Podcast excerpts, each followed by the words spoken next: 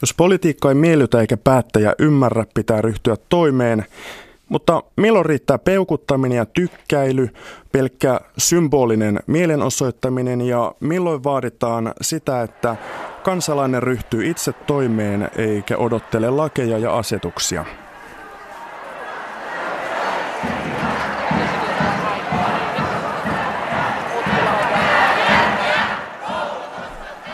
Tänään tehdään esimerkki vuoksi kampanjasuunnitelma, miten vastustaa koti- ja laitoshoidon sekä lääkkeiden satojen miljoonien eurojen maksukorotuksia. Ohjelma on julkinen sana ja minä olen Janne Junttila. Greenpeacein viestintäpäällikkö Juha Aromaa, mikä on sun kauhein tai ihanin omakohtainen mielenosoitusmuisto? Minusta tuntuu, että tässä on semmoista nuoruuden nostalgiaa. Muistan 80-luvun rauhan marssit, kun siellä työnnettiin lastenvaunuja ja, ja omat lapset oli, oli vielä siinä iässä. Ja kyllä siitä on jäänyt semmoinen muisto, että, että suora toiminta ja mielenilmaisu on, on tärkeää. Kyllä mm. se sinne saakka juontaa. Mikä vuosi, vuosi siinä on? Ah, 80 jotakin, mutta enpä osaa kyllä ihan tarkkaan, tarkkaan muistaa muistaa, mutta alkaa olla jo sen verran monta vuosikymmentä takana.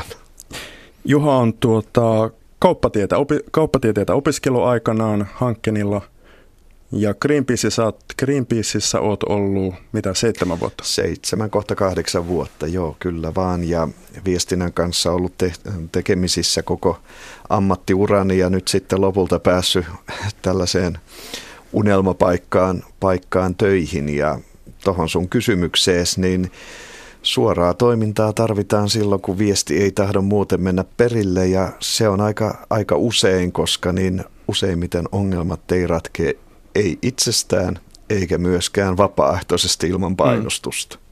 Toinen vieras on mielenosoituskonkari ja aktivisti Suvi Auvinen. Tervehdys. Terve, terve. Mikä on sun mieleen jäänein miekkarikokemus? Mm, ei ehkä mitenkään kauhean positiivinen, mutta tosi vaikuttava on ollut 2000-luvun alun puolessa välissä, mitä varmaan 2007-2008 Tanskassa oli isot mielenosoitukset. Siellä oltiin, oltiin häädetty tota Ungdomshuset, joka oli tällainen tärkeä, tärkeä tota, sekä talonvaltaus että ylipäätään tällaiselle opiskelijanuorisoliikkeelle eurooppalainen toimintatalo. Ja sitten siitä sen häädöstä seuranneet mielenosoitukset oli aika massiivisia ja rajuja. Ja mä olin itse sitten yhdessä mukana, jossa yritettiin vallata uutta taloa sen häädetyn talon tilalle. Ja se oli ensimmäinen kerta, kun, kun mä oon nähnyt sitä, että poliisi pamputtaa ruusuja ojentavia mielenosoittajia ja heittää niitä muiden niskaa ja yrittää ajaa ihmisten päältä. Ja se on ensimmäinen kerta, kun mä oon saanut kyynelkaasua esimerkiksi, niin kyllähän se mieleen jäi. Nostattiko, addiktoiko tuommoinen kokemus siis jollakin tapaa? Nostattiko se adrenaliinia ja elämäntuntua? Kyllähän siinä on siis kaikissa tuollaisissa, niin kuin, kun meidän elämä on hirveän suojattua ja hirveän tasapainosta ja hirveän tasaista, niin kyllähän tuollainen on lähinnä mitään sellaista poikkeustilaa, mitä pääsee ikinä kokemaan. Suomessahan meillä ei ole tuollaista mielenostuskulttuuria ollenkaan, niin kuin ainakaan se, sikäli mikäli minä tiedän mitään, ainakaan ollut nyt minun elinaikana, niin, niin kyllähän siinä on tietenkin se, se aspekti. Onhan se voimauttavaa nähdä myös sitä niin kuin vastarintaa mm. ihan suoraan. Mm, mä oon ehkä vähän eri mieltä siitä, että onko mielenosoitukset suoraa toimintaa. Musta ne välttämättä ei ole itsessään. No niin, haastateltavamme kuopivat jo innosta. Vieraita on yhteensä kolme. Tasa-arvoista avioliittolakia ajaneen tahdon kampanjan puheenjohtaja Senni Moilanen, tervetuloa. Kiitos. Ja hyvää Pride-viikkoa. Kiitos samoin. Sä olet viime vuonna siinä tuottajana, organisoijana. Mikä on sun oma miekkarikokemus? No mulla olisi kaksi erittäin hyvää kokemusta ja toinen liittyy nimenomaan Prideen. Viime vuoden Helsinki Pride, johon tuli sitten mielenilmaukseen 20 000 ihmistä, eli enemmän kuin koskaan on Suomessa tullut Pride-kulkueeseen. Ja toinen on sitten toki tämä rakkauden osoitus, joka käytiin silloin ennen joulua, kun eduskunta äänesti tasa-arvoisesta avioliittolaista, niin mä ehdin vaan silloin pyörähtää siellä, koska piti mennä lehtereille kuuntelemaan, että, että mitä siellä eduskunnassa päätetään, mutta se oli, siellä oli kyllä ihan mielettömän huikea tunnelma niin kulkuessa kuin sitten rakkauden osoituksessakin, että ne on ollut semmoisia tosi positiivisia, että jotenkin kaikki ihmiset on ollut niin kuin hyvin positiivisilla ja hyvillä fiiliksillä ja se on kyllä tuntunut niin kuin tosi voimakkaasti. Mm. Toi mielenosoitus on kuluvan viikon lauantaina. Kyllä. Eli sinne ehtii mukaan lauantaina Helsingissä. Mitä sä opit Senni tahdon kampanjasta? Mikä oli kaikista vaikeinta? No kaikista vaikeinta oli ehkä kuitenkin se, että kun me aloitettiin vuoden 2012 lopussa, niin ymmärtää se, että tämä on itse asiassa tosi tosi pitkä prosessi. Että vaikka meillä oli se puoli vuotta aikaa kerätä niitä nimiä, niin sitä ei ehkä siinä vaiheessa tajunnut, että se vaatii tosi tosi paljon työtä myös hyvin pitkän aikaa sen jälkeen. Että edelleen tulee niin jotain tahdon kampanjaan liittyviä asioita. Et toki se on rauhoittunut ihan hirveästi, mutta sanotaan, että viime vuoden loppuun asti niin mä en ole ikinä tehnyt minkään asian eteen niin paljon töitä. Et ehkä sen ymmärtäminen, että tätä työtä kyllä riittää niin kuin ihan joka ikiselle päivälle, niin, niin se oli ehkä vaikeinta. Että se sitten jossain kohtaa muuttuu ammattimaiseksi, se on pakko niin kuin ammattimaistua sen toiminnan. No noin isossa kampanjassa, niin sen on pakko olla hyvinkin ammattimaista, koska jos on valtakunnallinen kampanja, joka täytyy oikeasti viedä niin kuin tosi monella eri tasolla läpi, niin sitä ei voi vähän vaan puuhastella, vaan siihen on pakko laittaa tosi paljon energiaa tai se ei liiku, se ei mene eteenpäin. Mm. Greenpeace hallitsee mediatodellisuuden, on siitä kuuluissa ja rahaakin tempauksiin on. Mitkä on, Juha, Greenpeacein ydintaktiikat, jos sitä niin kuin keinovalikoimaa kuvaat? No kun ongelma on, on ensin, ensin paikallistettu, mitä halutaan muuttaa, niin, niin se on sitten täytyy löytää se, että kenellä on raha ja valta. Ja niin, niin löytää, löytää niin tota, se kohde, kohde sieltä ja käydä suoraan, suoraan tavallaan painostamaan tätä, tätä kohdetta. Esimerkiksi arktisessa öljynporauksessa se on, se on tällä hetkellä helppoa, koska on vain kaksi yhtiöä maailmassa. Ja ne kaksi yhtiöä on helppo löytää ja niiden valtarakenteet on helppo löytää ja niihin investoivat sijoittajat on helppo löytää. Ja, ja siitä se lähtee, lähtee liikkeelle, että tehdään erilaisia asioita, jotta saadaan ensin se ongelma esiin ja jotta sitten saadaan painostettua eri tavalla niin, että, että saadaan se raha hiljalleen kääntämään oikeaan suuntaan, mm. suuntaan näitä, näitä yhtiöitä. Esimerkiksi tekemällä niin pitkäjänteisesti vaan kampanjaa, että, että sijoittajat alkaa hermostua ja se alkaa vaikuttaa siellä – siellä, missä niin isot, isot lompakot on. Tuon tosiaan niin korjaan jo mielenosoitus ei ole suoraa toimintaa, että se raja, raja kulkee siinä, että, että sitten kun mennään kansalaistottelemattomuuden puolelle, joka sitten esimerkiksi Shellissä ja arktisessa öljynporauksessa, kyllä mm. sitäkin on aktivistit tehneet, niin silloin ollaan suorassa toiminnassa. Mutta että sitä voi sitten kyllä tukea myös ihan mm. lailliset mielenosoitukset, jonne toivottavasti sitten saa enemmän massaa, mm. massaa enemmän ihmisiä, enemmän ääntä, mm. ääntä mukaan. Noista tota, vallan ja rahanpitäjistä, niin mitä, mitä muita tahoja siis niin kuluttajatuotteissa, kuluttajat, sijoittajat, mitä ne ikään kuin kampanjan kohteet No kyllä ne ovat? aika pitkälle sitten viime kädessä on suurimmat poliittiset päättäjät ja nimenomaan niin ne, jotka tekevät, tekevät pörssiyhtiöiden osakkeilla kauppaa, eläkerahastot. Et kuluttajat voivat kyllä jossain mm. tapauksissa mm. olla, olla niin merkittäviä, mutta itse asiassa kovin harvoin. Esimerkiksi Shellille ei ole mitään väliä siitä, minkä näköinen heidän imagonsa kuluttajien keskuudessa on, koska he ei myy kuluttajille mitään periaatteessa. Mm. Hyvin, hyvin vähän. Vaatteiden ympäristömyrkkykampanjassa kuluttaja ei oikein voi tehdä mitään, koska ei ole olemassa tietoa, kun ei, ei vaatteiden myyjilläkään ole sitä tietoa, vaan mm. se täytyy kohdistua taas sinne suoraan, mm. suoraan näihin merkkien omistajiin. Mm. Eli, eli kyllä se aika ylätaso, mm. ylätason kohteita on ja, ja niin kysyit tässä, että mitä kampanjaa ruvetaan suunnittelemaan, niin vanhusten terveys- ja hoivapalvelujen leikkauksia vastaan, niin kyllä sieltä aika, aika vallanpitäjien huipulta mm. on ne kohteet etsittävä. Että... Lähdetään, mennään kohta siihen. Mutta tota, löytyykö sinulta siis eläkerahastojen johtajien kännykkänumerot kaikki sun kännykästä? No tota, se on sitten enemmän, enemmän kampanjoitsijoiden työtä, jotka on sitten Joo. enemmän perehtyneet siihen, että missä se raha on, mutta heillä kyllä löytyy ja kyllä he heitä tapaavatkin. Suvi, sä toimit erilaisissa pienryhmissä ja verkostoissa. Mikä on vaikeinta tässä organisoitumisessa? Onko siellä niin kuin keskenään kinastelevia blokkeja tai näkökulmia? No niin kauan kun on kaksi ihmistä, niin on keskenään kinastelevia mm. blokkeja, mä luulisin. Ö, mutta tämä tietenkin riippuu ihan siitä, että minkälaisella pohjalla ja kuinka laajaa juttua tehdään.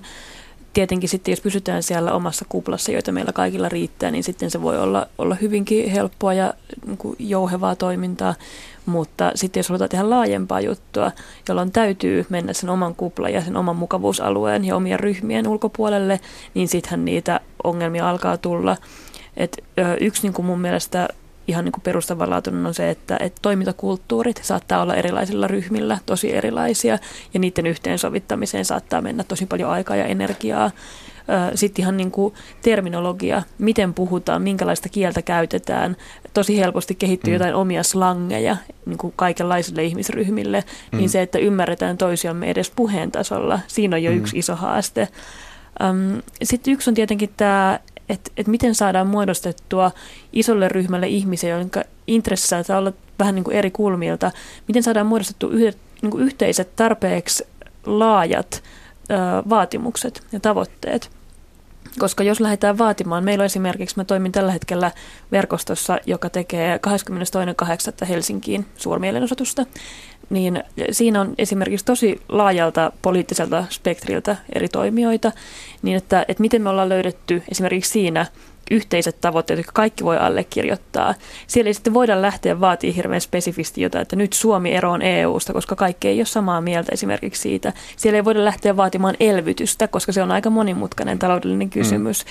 Eli se sitten, mihin päädyttiin, niin mä oon itse asiassa aika tyytyväinen siihen, että ollaan löydetty, löydetty yhteiset vaatimukset tavoitteet. Ja siellä on siis vaaditaan ähm, riittävää toimeentuloa kaikille, ihmis- ja perusoikeuksia kaikille ja loppua tälle leikkauspolitiikalle. Hmm. Äh, niin ne, on, ne on varmasti toi niin kuin yhteisten tarpeeksi laajojen niin kuin vaatimusten löytäminen. Sitten tietenkin tulee aina tämä niin kuin laillisuus, laittomuus ja että et, niin kuin minkälaisella tavalla halutaan ajaa sitä omaa viestiä, koska eri ryhmillä on siinäkin tosi erilaisia intressejä menen nyt edelleen siihen, että mun mielestä niin kuin suora ja symbolisen toiminnan niin kuin ero ei myöskään välttämättä mene siinä laillisuuden ja laittomuuden. Te käytte tavallaan tämmöistä niin kuin metakeskustelua tässä niin kuin läpi lähetyksen. Koittakaa pitää siitä kiinni. Muistatte aina siis se viisi minuuttia sitten edelle, e- esitetyn tuota kommentin.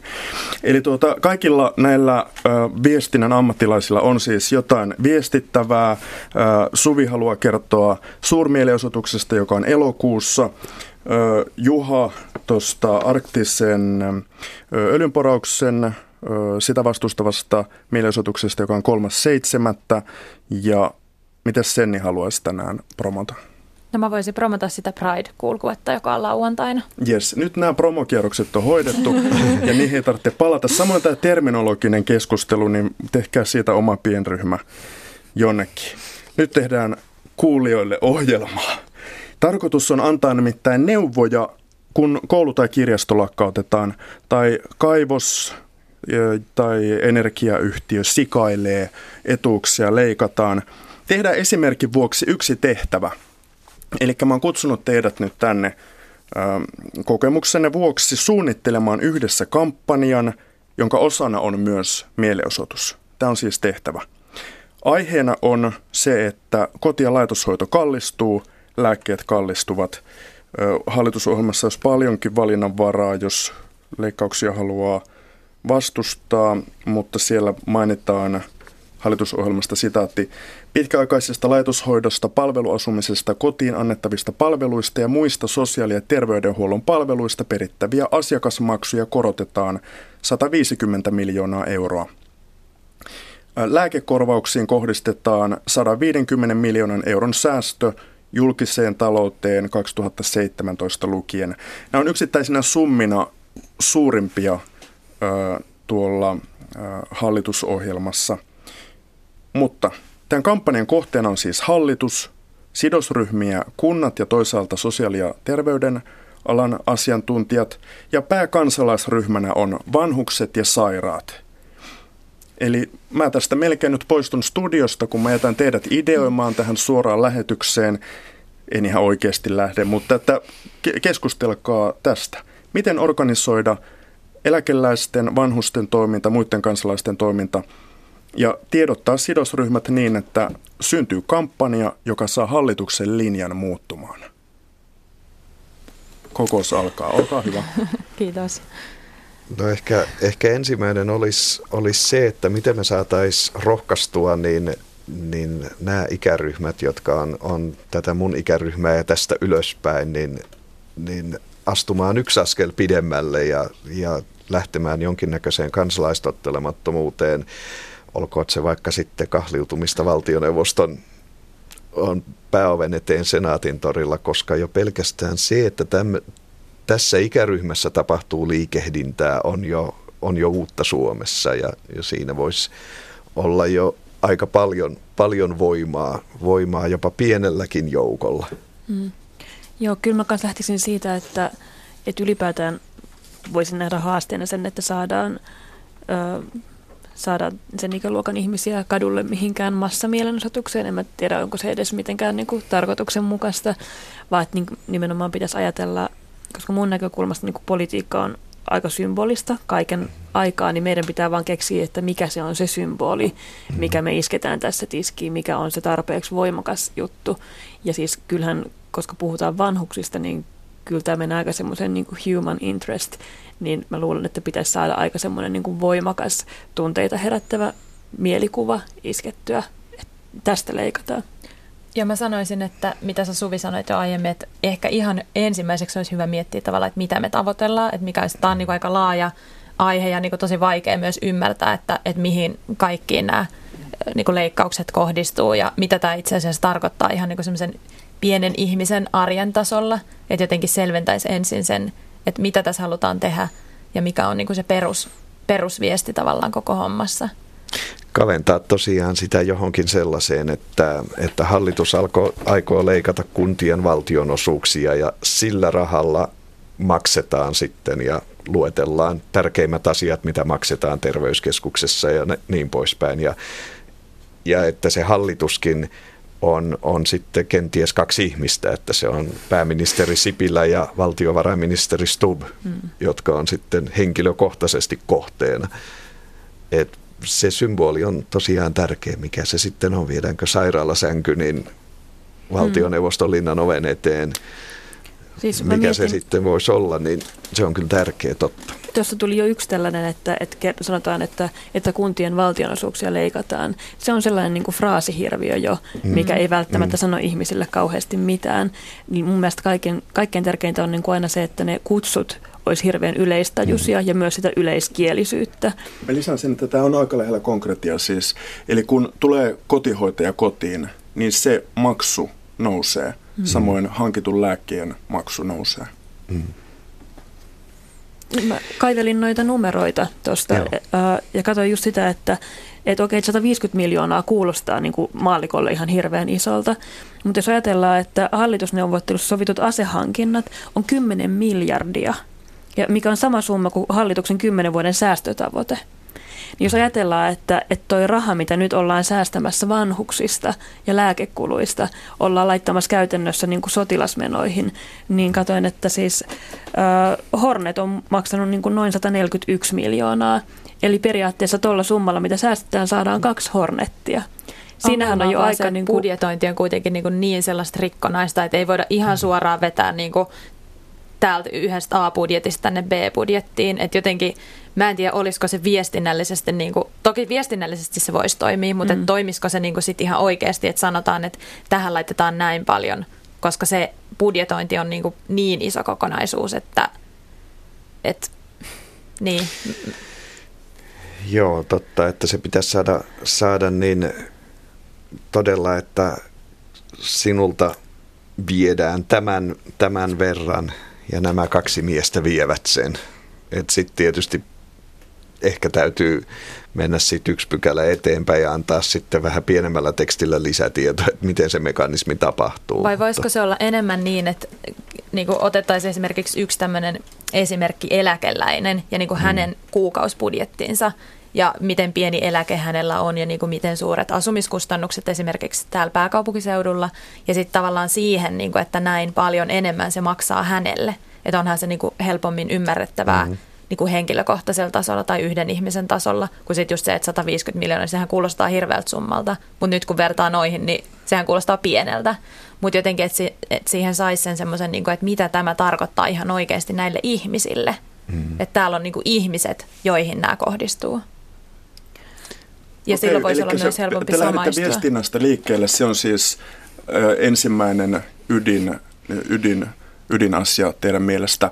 Mitä muuta pitää tehdä, jos kun se on kirkastettu se symboli ja viesti? No sitten pitää keksiä tosiaan ne keinot, millä sille viestille saa voimaa. Että se, että se vaan sanotaan, niin, niin ei, ei johda mihinkään. Että siellä täytyy olla sitä sen tyyppistä pelotevoimaa, joka saa sitten nämä kaksi miestä miettimään uudestaan, että pitäisikö tässä ehkä sittenkin etsiä joku toinen ratkaisu. Ja sinänsä tämä kohderyhmä olisi hyvä, koska niin tota, heitähän kositaan. Tämä on sitä joukkoa, jota joka vaaleissa kositaan ja uskotaan, että he äänestävät aina samaa puoluetta, niin kuin aina ennenkin koko ikänsä ovat äänestäneet. Ja nyt ne mokomat tuleekin tuohon senaatin torille, eikä olekaan enää varmaa, että mahtaakohan he äänestää meitä toisen kerran. Tämä on ehkä helpompikin kuin semmoiset ryhmät, jossa sitten, sitten se voima pitää hakea vähän niin kuin ennalta arvattavista väestöryhmistä. Niin. Mi- mihin vihjaat tällä? No esimerkiksi ympäristökysymyksissä niin, niin on, on paljon, paljon sellaisia ikäryhmiä, joita pidetään, pidetään jo en, ennalta arvattavina punavihreinä ympäristön puolustajina, mutta sitten kun saadaankin mukaan niin, niin kutsuttuja ostovoimaisia tai muuten, muuten keskiluokkaisen aktiivisia mm. kansalaisia, niin voimaa tulee jo paljon enemmän. Mm. Eli nykyiselle hallituspohjalle siis eläkeläisten ääni voisi olla erityinen pelote? Ymmärsinkö kyllä mä veikkaisin, kyllä mä veikkaisin, että voisi hyvin olla. Eli millä painetta, millä sitä voimaa? No mä pidin siitä ajatuksesta, että esimerkiksi vähän vanhemmat ihmiset kahlis itsensä johonkin, tai tavallaan tapahtuisi jotain niin kuin yllättävää, että jos me järjestettäisiin nyt joku semmoinen niin pieni mielenosoitus vähän vanhemmalla väestöllä, niin herättäisikö se niin kuin kenenkään mielenkiintoa, koska mielenosoituksiakin on tosi paljon. Mutta joku semmoinen yllättävä veto, mm. että ihan vaikka niinku tosi vanhat ihmiset kahlitsis itsensä jonnekin, niin kyllähän se herättäisi niinku ihan hirveästi huomiota. Siis kyllä mun mielestä tuollaisen kampanjan niin nimenomaan mediakasvoiksi ja kärkihenkilöiksi pitäisi saada niitä vanhuksia, joita mm. se itseään koskettaa. Mä en tiedä, että onko se silleen niin kuin kauhean reilua sitten lähteä vaatimaan, että nyt kahlitkaa itsenne tohon, koska se on aika niin kuin inhottavaa, mutta mä ajattelen, että jos ajatellaan sen symbolin tasolla edelleen, niin se mitä voisi tehdä niin kuin sekä nuoremmat että vanhemmat yhdessä, niin olisi se, että, että hankitaan jostain vaikka se niin kuin 200 rollaattoria tai sairaalasänkyä tai pyörätuolia ja viedään ne sinne eduskunnalle silleen, että teillä ei tuolla ole ketään auttamassa teitä, me suljetaan teidän sisäänkäynti näillä, että onnea siihen, mm-hmm. että tälle te petaatte itsellenne tietä. Mitä mieltä olette tästä? Siis blokkaiset ovet, esimerkiksi. Joo, toi on ihan, ihan hyvä versio samasta teemasta, kyllä niin, joo. Kyllä. Ja kyllä mä uskon siis, että, että ihan sellaisiakin ihmisiä niin löytyy, jotka on, on valmiita niin tässä tilanteessa niin menemään aika pitkälle kansalaistottelemattomuudessa, niin, niin myös, myös vanhemmissa ikäryhmissä, niin en, en epäile, etteikö mm. olisi. Jos on tämmöinen mielenilmaus, niin mitäs, mitä muita tukevia toimia sille ydinviestille, kun se on kirkastettu? Kuin itsensä kahlitseminen. Kuin itsensä kahlitseminen, mutta se, se on kertaluontoinen tapaus. Mm, Riittääkö se? Kyllä. No ei varmasti riitä, mutta se on yksi hyvä keino herättää sitä mielenkiintoa, mutta ei se toki toimi sitten, jos niin kuin viitenä viikkona peräkkäin järjestetään jonkinnäköinen mielenosoitus. Kyllähän se vaatii paljon muuta toimia ja niin kuin tiedottamista, viestimistä asiasta eri kanavissa. Ja siis työtähän se vaatii todella paljon, että ei se mitään helppoa. Mutta itse siihen mä haluaisinkin sanoa, että me ollaan mietitty kaikki tosi hieno juttu, mitä me voitaisiin tehdä, mutta semmoinen yksi perusasia kampanjoin, niin se on kuitenkin se organisoituminen. Mm. että mä sanoisin, että tässä vaiheessa me varmaan jaettaisiin jotkut niin kuin roolit ja vastuualueet ja lähettäisiin sitä kautta viemään, koska me ei voida kaikki sitten tehdä niin kuin samaa koko ajan. Niin jotenkin se, että pitää myös miettiä ne niin kuin sisäiset roolit ja kuka vastaa mistäkin ja yhteinen aikataulutus ja yhteiset tavoitteet nimenomaan, että ne pitää olla yhteiset tavoitteet, koska muuten kaikki lähtee vähän niin kuin eri suuntiin. Kyllä joo, ja sitten me löydettäisiin myös, myös se ihminen, joka, joka tekee sen yksityiskohtaisen vaatimuksen sitten, jos sitä voimaa rupeaa löytymään ja joku liikahtaa, joka lähtee sitten neuvottelemaan siitä, että mikä olisi, olisi se tavoite, jolla on, on luvut hallussa ja jolla on myös valmiiksi laskettu vaihtoehto, että miten, miten tästä voitaisiin sitten mennä eteenpäin. Pitääkö olla poliitikko? Ei tarvitse olla poliitikko, mutta sen täytyy olla asiansa tunteva ihminen mun mielestä se niin kuin vaatimusten muotoilu myös on hirveän tärkeää. Mm. Siis mua on hirveästi inspiroinut toi kansainvälisten situationistien seinin spreijaama, 60-luvulla seinin spreijaama lause, että me emme pyydä, me emme vaadi, me otamme valtaamme. Ja mun mielestä aina, jos me lähdetään sille hattukourassa anelemaan poliitikoilta yhtään mitään, niin me ollaan henkisesti jo niin kuin pedattu itsemme sinne niin kuin häviäjien puolelle. Että kyllä mun mielestä pitäisi niin kuin miettiä myös siinä, niin kuin, että ihan, että miten viestitään, minkälaisilla niin kuin mitä asioita me sanotaan, että mihin me pyritään, niin siinä pitää jo tosi paljon miettiä sitä, että miten se muotoilee. Mut mä oon, tavallaan mä oon samaa mieltä, mutta tavallaan mä oon vähän eri mieltä siinä, että esimerkiksi tahdon kampanjassa me tehtiin tosi tietoinen valinta siitä, että me ollaan hyvin positiivisia ja me ei lähdetä niinku käännyttää ketään, että me ei nimenomaan niinku vaadittu tavallaan yksittäisiltä ihmisiltä jotain, vaan me vaadittiin niinku yleisesti. Että mm. siinä on niinku hieno raja myös se, että jos sä oot liian hyökkäävä – jossain tosi herkäs asiassa heti, niin se aiheuttaa ihmisille kuitenkin semmoisen niin defenssin, että ei, mm. ne, ei ne halua edes kuulla sun asiaa, jos ne pelästyy jo sun lähestymistä. Että tavallaan sekin, ja just nimenomaan, että se pitää miettiä kyllä tosi tarkkaan, niin kuin, että miten se viesti muotoillaan ja millä tavalla se tuodaan esille. Ja sitten pysytään myöskin sille tyylille niin kuin uskollisena, jotta se on selkeää koko ajan kaikille, mitä tässä halutaan ja millä tavalla. Mutta se on myös taktiikkakysymys. Niin on. Niin, niin jokaiseen kampanjaan, jokaiseen mielestukseen, jokaiseen juttuun, mitä tekee, se taktiikka pitää miettiä joka kerta erikseen. Kyllä. Koska on hirveän vaikea sanoa mitään semmoisia yleispäteviä, että näin tämä on aina, koska ei se välttämättä ole. Mm.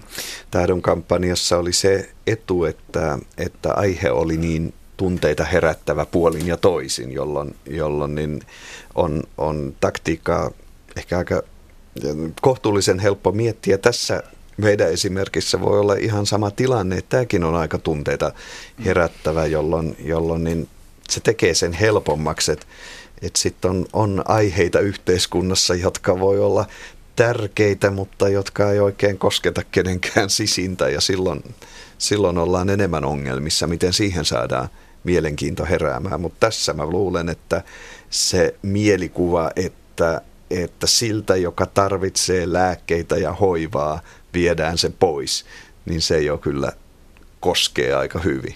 Jos kansalaiset nyt haluaisi tarttua johonkin tämmöiseen leikkausasiaan tai muuhun, niin miten löytää toisensa organisoitua? Meneekö se ikään kuin, onko edelleen pakko toimia ikään kuin vanhojen puolueverkostojen tai joidenkin keskusjärjestöjen kautta? Kertokaa nykymaailmasta. Sen, Senni Moilanen. No tahdon kampanja on muodostunut hyvinkin niin kuin vapaasti, että ei ole ollut mitään olemassa olevaa organisaatioa siellä taustalla. Mutta me ollaan käytetty tosi paljon sosiaalista mediaa ja sitä kautta löydetty ihmisiä ja ihmiset on löytänyt myös meitä. Että se on ollut meillä niin kuin hyvin tärkeä viestintäkanava myös siinä organisoitumisvaiheessa. Että sitten jos mä mietin vähän vanhempaa väestöä, niin sosiaalinen media ei ole samanlaisessa käytössä. Et en tiedä sitten varmaan järjestöjen kautta, mutta ei niiden tarvi olla mitään niin kuin keskusjärjestöjä, että ihan pienempienkin paikallistason järjestöjen kautta voi löytyä samalla tavalla ajattelevia ihmisiä ja, ja semmoisia ihmisiä, jotka haluaa vaikuttaa ja haluaa tehdä asioita. Mm. Mm, siis ei ole todellakaan mikään pakko olla mikään järjestö. Mä en esimerkiksi kuulu mihinkään ryhyn edes. Mä en, musta on turhaa, turhaa pyörittelyä jonkun byrokratian kanssa. Tärkeintä on löytää ne ihmiset, jotka on samaa mieltä sun kanssa siitä kyseisestä ongelmasta. Voi olla erimielisyyttä jostain muusta jutusta, mutta kunhan teillä on se sama niin kuin agenda, että tämä on ongelma ja tälle me haluttaisiin tehdä tähän suuntaan muutos. Pitää löytää ne ihmiset, pitää miettiä, että ketkä muut ryhmät tästä voisi olla kiinnostuneita, ketkä meitä lähellä, kuka tuntee kenetkin. Hirveän paljon tämä menee myös sitä kautta, että mä tunnen ton tyypin tuolta, se voisi olla kiinnostunut. Ja sitten kannattaa pitää yleiskokous, josta tiedottaa mahdollisimman laajalti, että meillä on tällainen aihe, mä aiotaan kokoontua tästä, koska me halutaan tehdä tälle jotain. Yrittää kutsua sinne eri tahojen tyyppejä, tehdä se mahdollisimman avoimesti, laajasti ja katsoa sitten sen jälkeen, että, että minkälainen, minkälainen porukka siitä on kasassa. Mm. Ja esimerkiksi tämä koko meidän tota, joukkovoimaprojekti toimii nyt sillä perusteella. Mm. Siitä löytää lisätietoa Facebookista. Studiossa mielenosoituskonkari aktivisti Suvi Auvinen, Greenpeacein viestintäpäällikkö Juha Aromaa sekä tasa-arvoista avioliittolakia ajaneen tahdon kampanjan puheenjohtaja Senni Moilanen.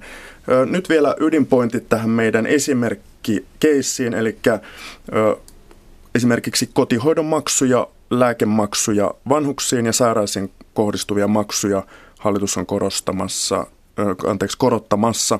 Ja sanokaa ydinpointit, mitä tulee vielä tästä mieleen. No mä sanoisin, että se suunnitelmallisuus, että pitää tehdä niin kuin hyvin tarkat, kattavat suunnitelmat siitä, että mitä aiotaan tehdä, millä aikataululla millä aikataululla. Ja orjallisesti sitä ei tarvitse noudattaa, se muuttuu kyllä niin kuin ajan kuluessa, mutta että on joku runko ja kaikki tietää, on nimenomaan yhteisesti sovitut tavoitteet ja kaikki tietää, että millä sitä kohden mennään. Mm.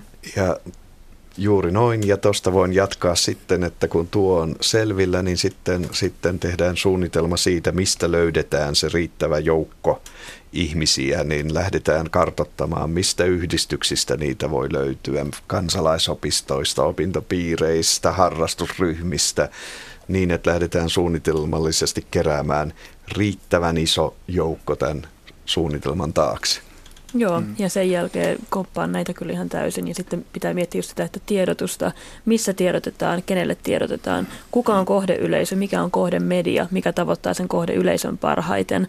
Äh, olisin itse myös niin kuin sosiaalisen median kanssa aika varovainen, koska siellä helposti tulee sellainen ilmiö, että hei, me, meistä tykkää nyt vaikka 5000 ihmistä, sehän on tosi paljon. Ja hei, mielestuksen on ilmoittanut tulevansa 10 000 ihmistä ettei mene siihen kuplaan ja usko, että se, on, se riittää, että se some yksinään riittäisi, koska se voi olla niin kuin sellainen, että, että sit välttämättä sinne ei tule se pari tuhatta ihmistä kadulle.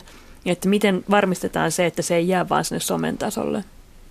Tota, jatketaan tästä eteenpäin. Näin keissi suljettu. Nyt puhellaan yleisesti. Kuuntelet julkista sanaa. Sopii muuten harvinaisen hyvin ohjelman nimi meidän teemaan mielenosoittamisen ABC. Mitä sitten, jos tuota, tässä viestinnässä tapahtuu mokia, tai siis tapahtuu kentällä jotain mokia ja lähtee semmoinen negatiivinen kierre, tulee viestinnällinen kriisi. Onko teillä jotain kokemuksia tästä?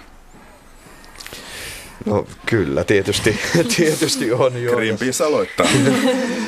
ja niin, äh, eipä siinä oikeastaan niin ole sen kummempaa sääntöä kuin, että täytyy kertoa, mitä, mitä on, on tapahtunut ja edelleen toistaa sitä alkuperäistä sanomaa, minkä takia sinne oli tultu osoittamaan mieltä, mikä se lopullinen tavoite oli.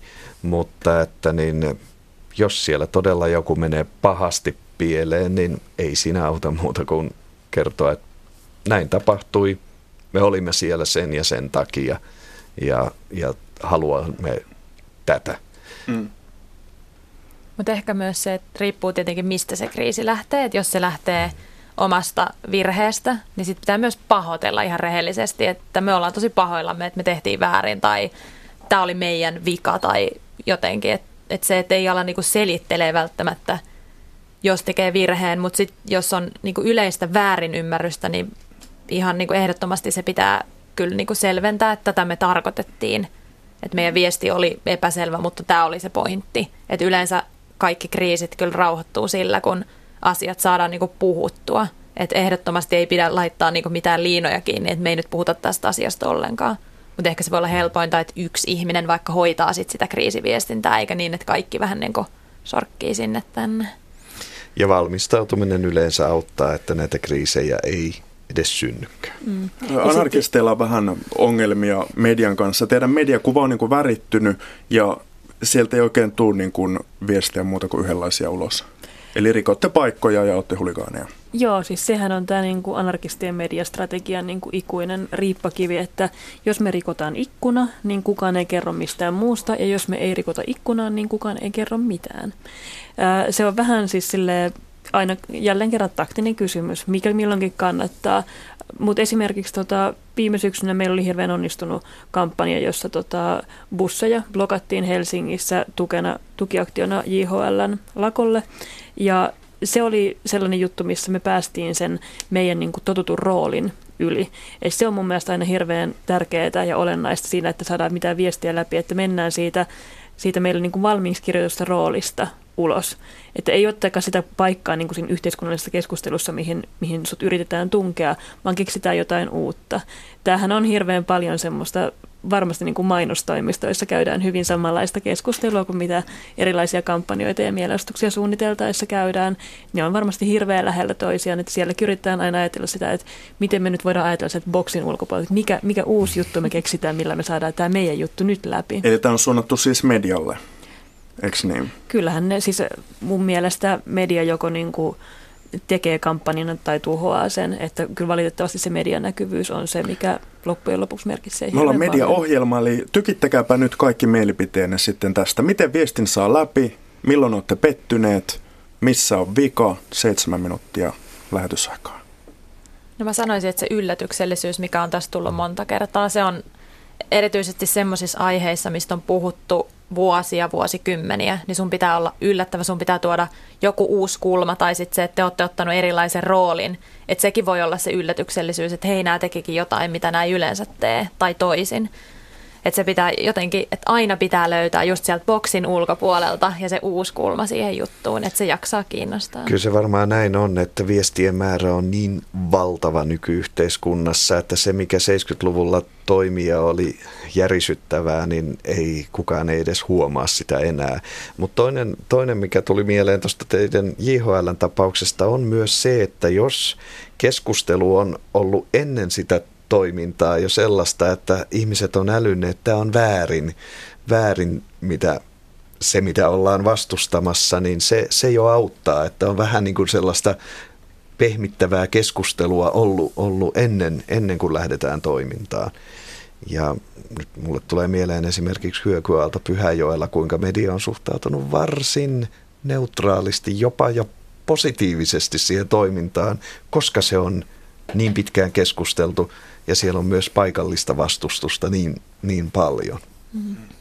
Ja kysyt siitä, että, että milloin, on, milloin on pettynyt, niin ehkä silloin, jos, jos on tehnyt jälleen kerran paljon työtä, niin kuin kaikkiin näihin juttuihin tehdään paljon työtä, ja sanotaan, että vaikka 2000 ihmistä tulee paikalle johonkin mielenosoitukseen, ja mitään ei tapahdu, ne ihmiset on siellä, ne kuuntelee puheet, ne marssii sen marssin, ne huutaa ne sloganit ja sitten ne lähtee kotiin. Esimerkiksi just tuossa tota, reilu viikko sitten oli tämä koulutusmielenosoitus ja siellä tota, puhuja sanoi lavalta, että, että kyllähän se johonkin vaikuttaa, kun meillä täällä monta tuhatta ihmistä kadulla huutaa.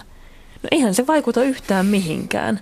Niin mun mielestä se, että jos ajatellaan jo tuosta lähtökulmasta, niin ollaan tosi pahasti pielessä. Mun mielestä mielenostus, joka ei voita mitään, joka vaan niin pysyy siinä omassa roolissaan, se on musta tosi masentavaa. Vieraat masentuivat. se. Joo, se on, se on monen tekijän summa, summa että se on, se on niin tota, että vaatimus on selkeä, kohde on selkeä, jopa että ajoitus on juuri oikea, että, että joku pystyy liikkumaan jos, jossakin, että asiat ei ole niin lukossa, että ei voi jossain naksahtaa oikeaan suuntaan ja joskus se kieltämättä sitten voi mennä pieleen, että törmää seinään ja, ja niin mitään ei, ei tapahdu.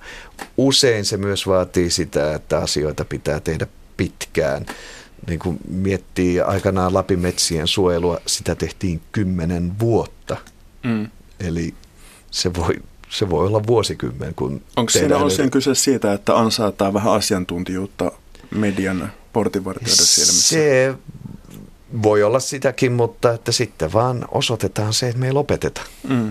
Että tämä jatkuu, Niin, Te ette pääse meistä yleisen, eroon.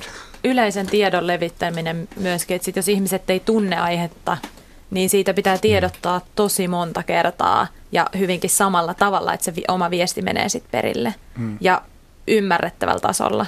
Että jos mä en ymmärrä heti, mitä mulle kerrotaan, niin miksi mua kiinnostaisi enää ensi viikollakaan se sama juttu. Että se pitää niinku tuoda sen tavallisen ihmisen mm. niinku arkikielellä sille ihmiselle helposti. Mm. Viestin pitää olla, ydinviestin pitää olla twiitin mittainen, muuten ja mielen, mielenkiinto herpaantuu. Juha, tota, kerro Greenpeacein viestintätaktiikoista. Kerro joku esimerkki onnistuneesta mediatempauksesta. Mikä herättää suomalaisen median, missä toimitus vaan haukottelee? No kyllä palataan, palataan niin taas tähän, tähän yllätyksellisyyteen, että, että teema on, on jollakin tavalla, tavalla uusi. Että äh, Greenpeacein klassiset äh, mielenilmaukset oli 70-luvulla sellaisia mallia, äh, yksittäiset aktivistit ja valtava vastustaja David ja Goliat vastusta. Ja nyt ollaan ehkä menty siihen, että ehkä enemmänkin niin kuin kerätään ihmisiä eri puolilta ja on monta Davidia ja niin iso, iso Goliat.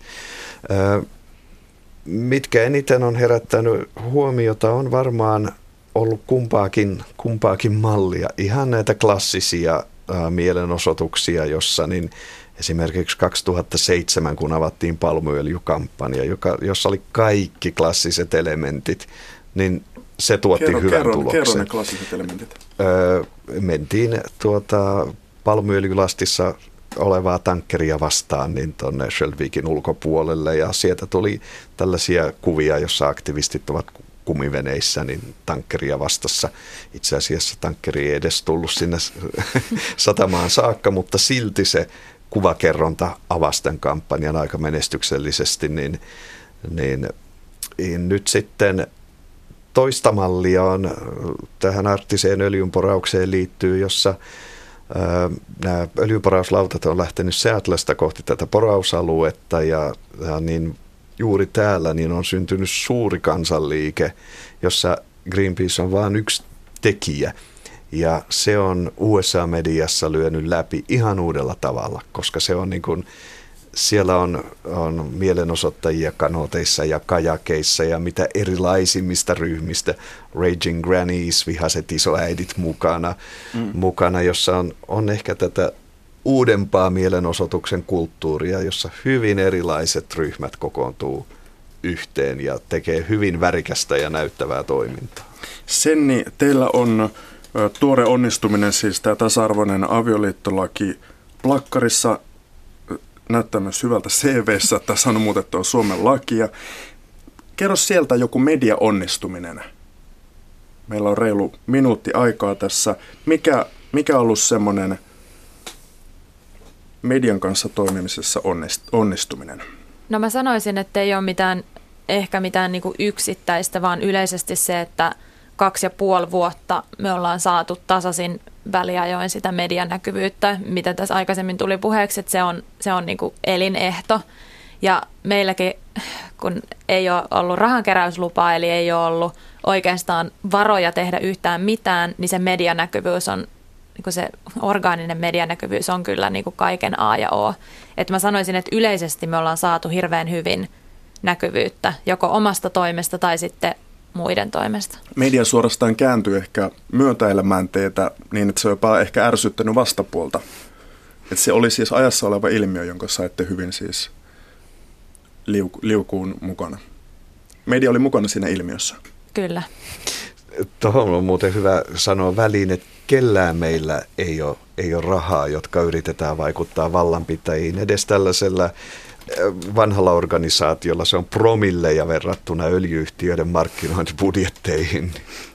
Kiitoksia keskustelijoille Greenpeacein viestintäpäällikkö Juha Aromaa, mielenosoituskonkari, aktivisti Suvi Auvinen sekä Tahdon kampanjan puheenjohtaja Senni Moilanen. Toimittaja oli Janne Junttila ja kiitos kuulijoille.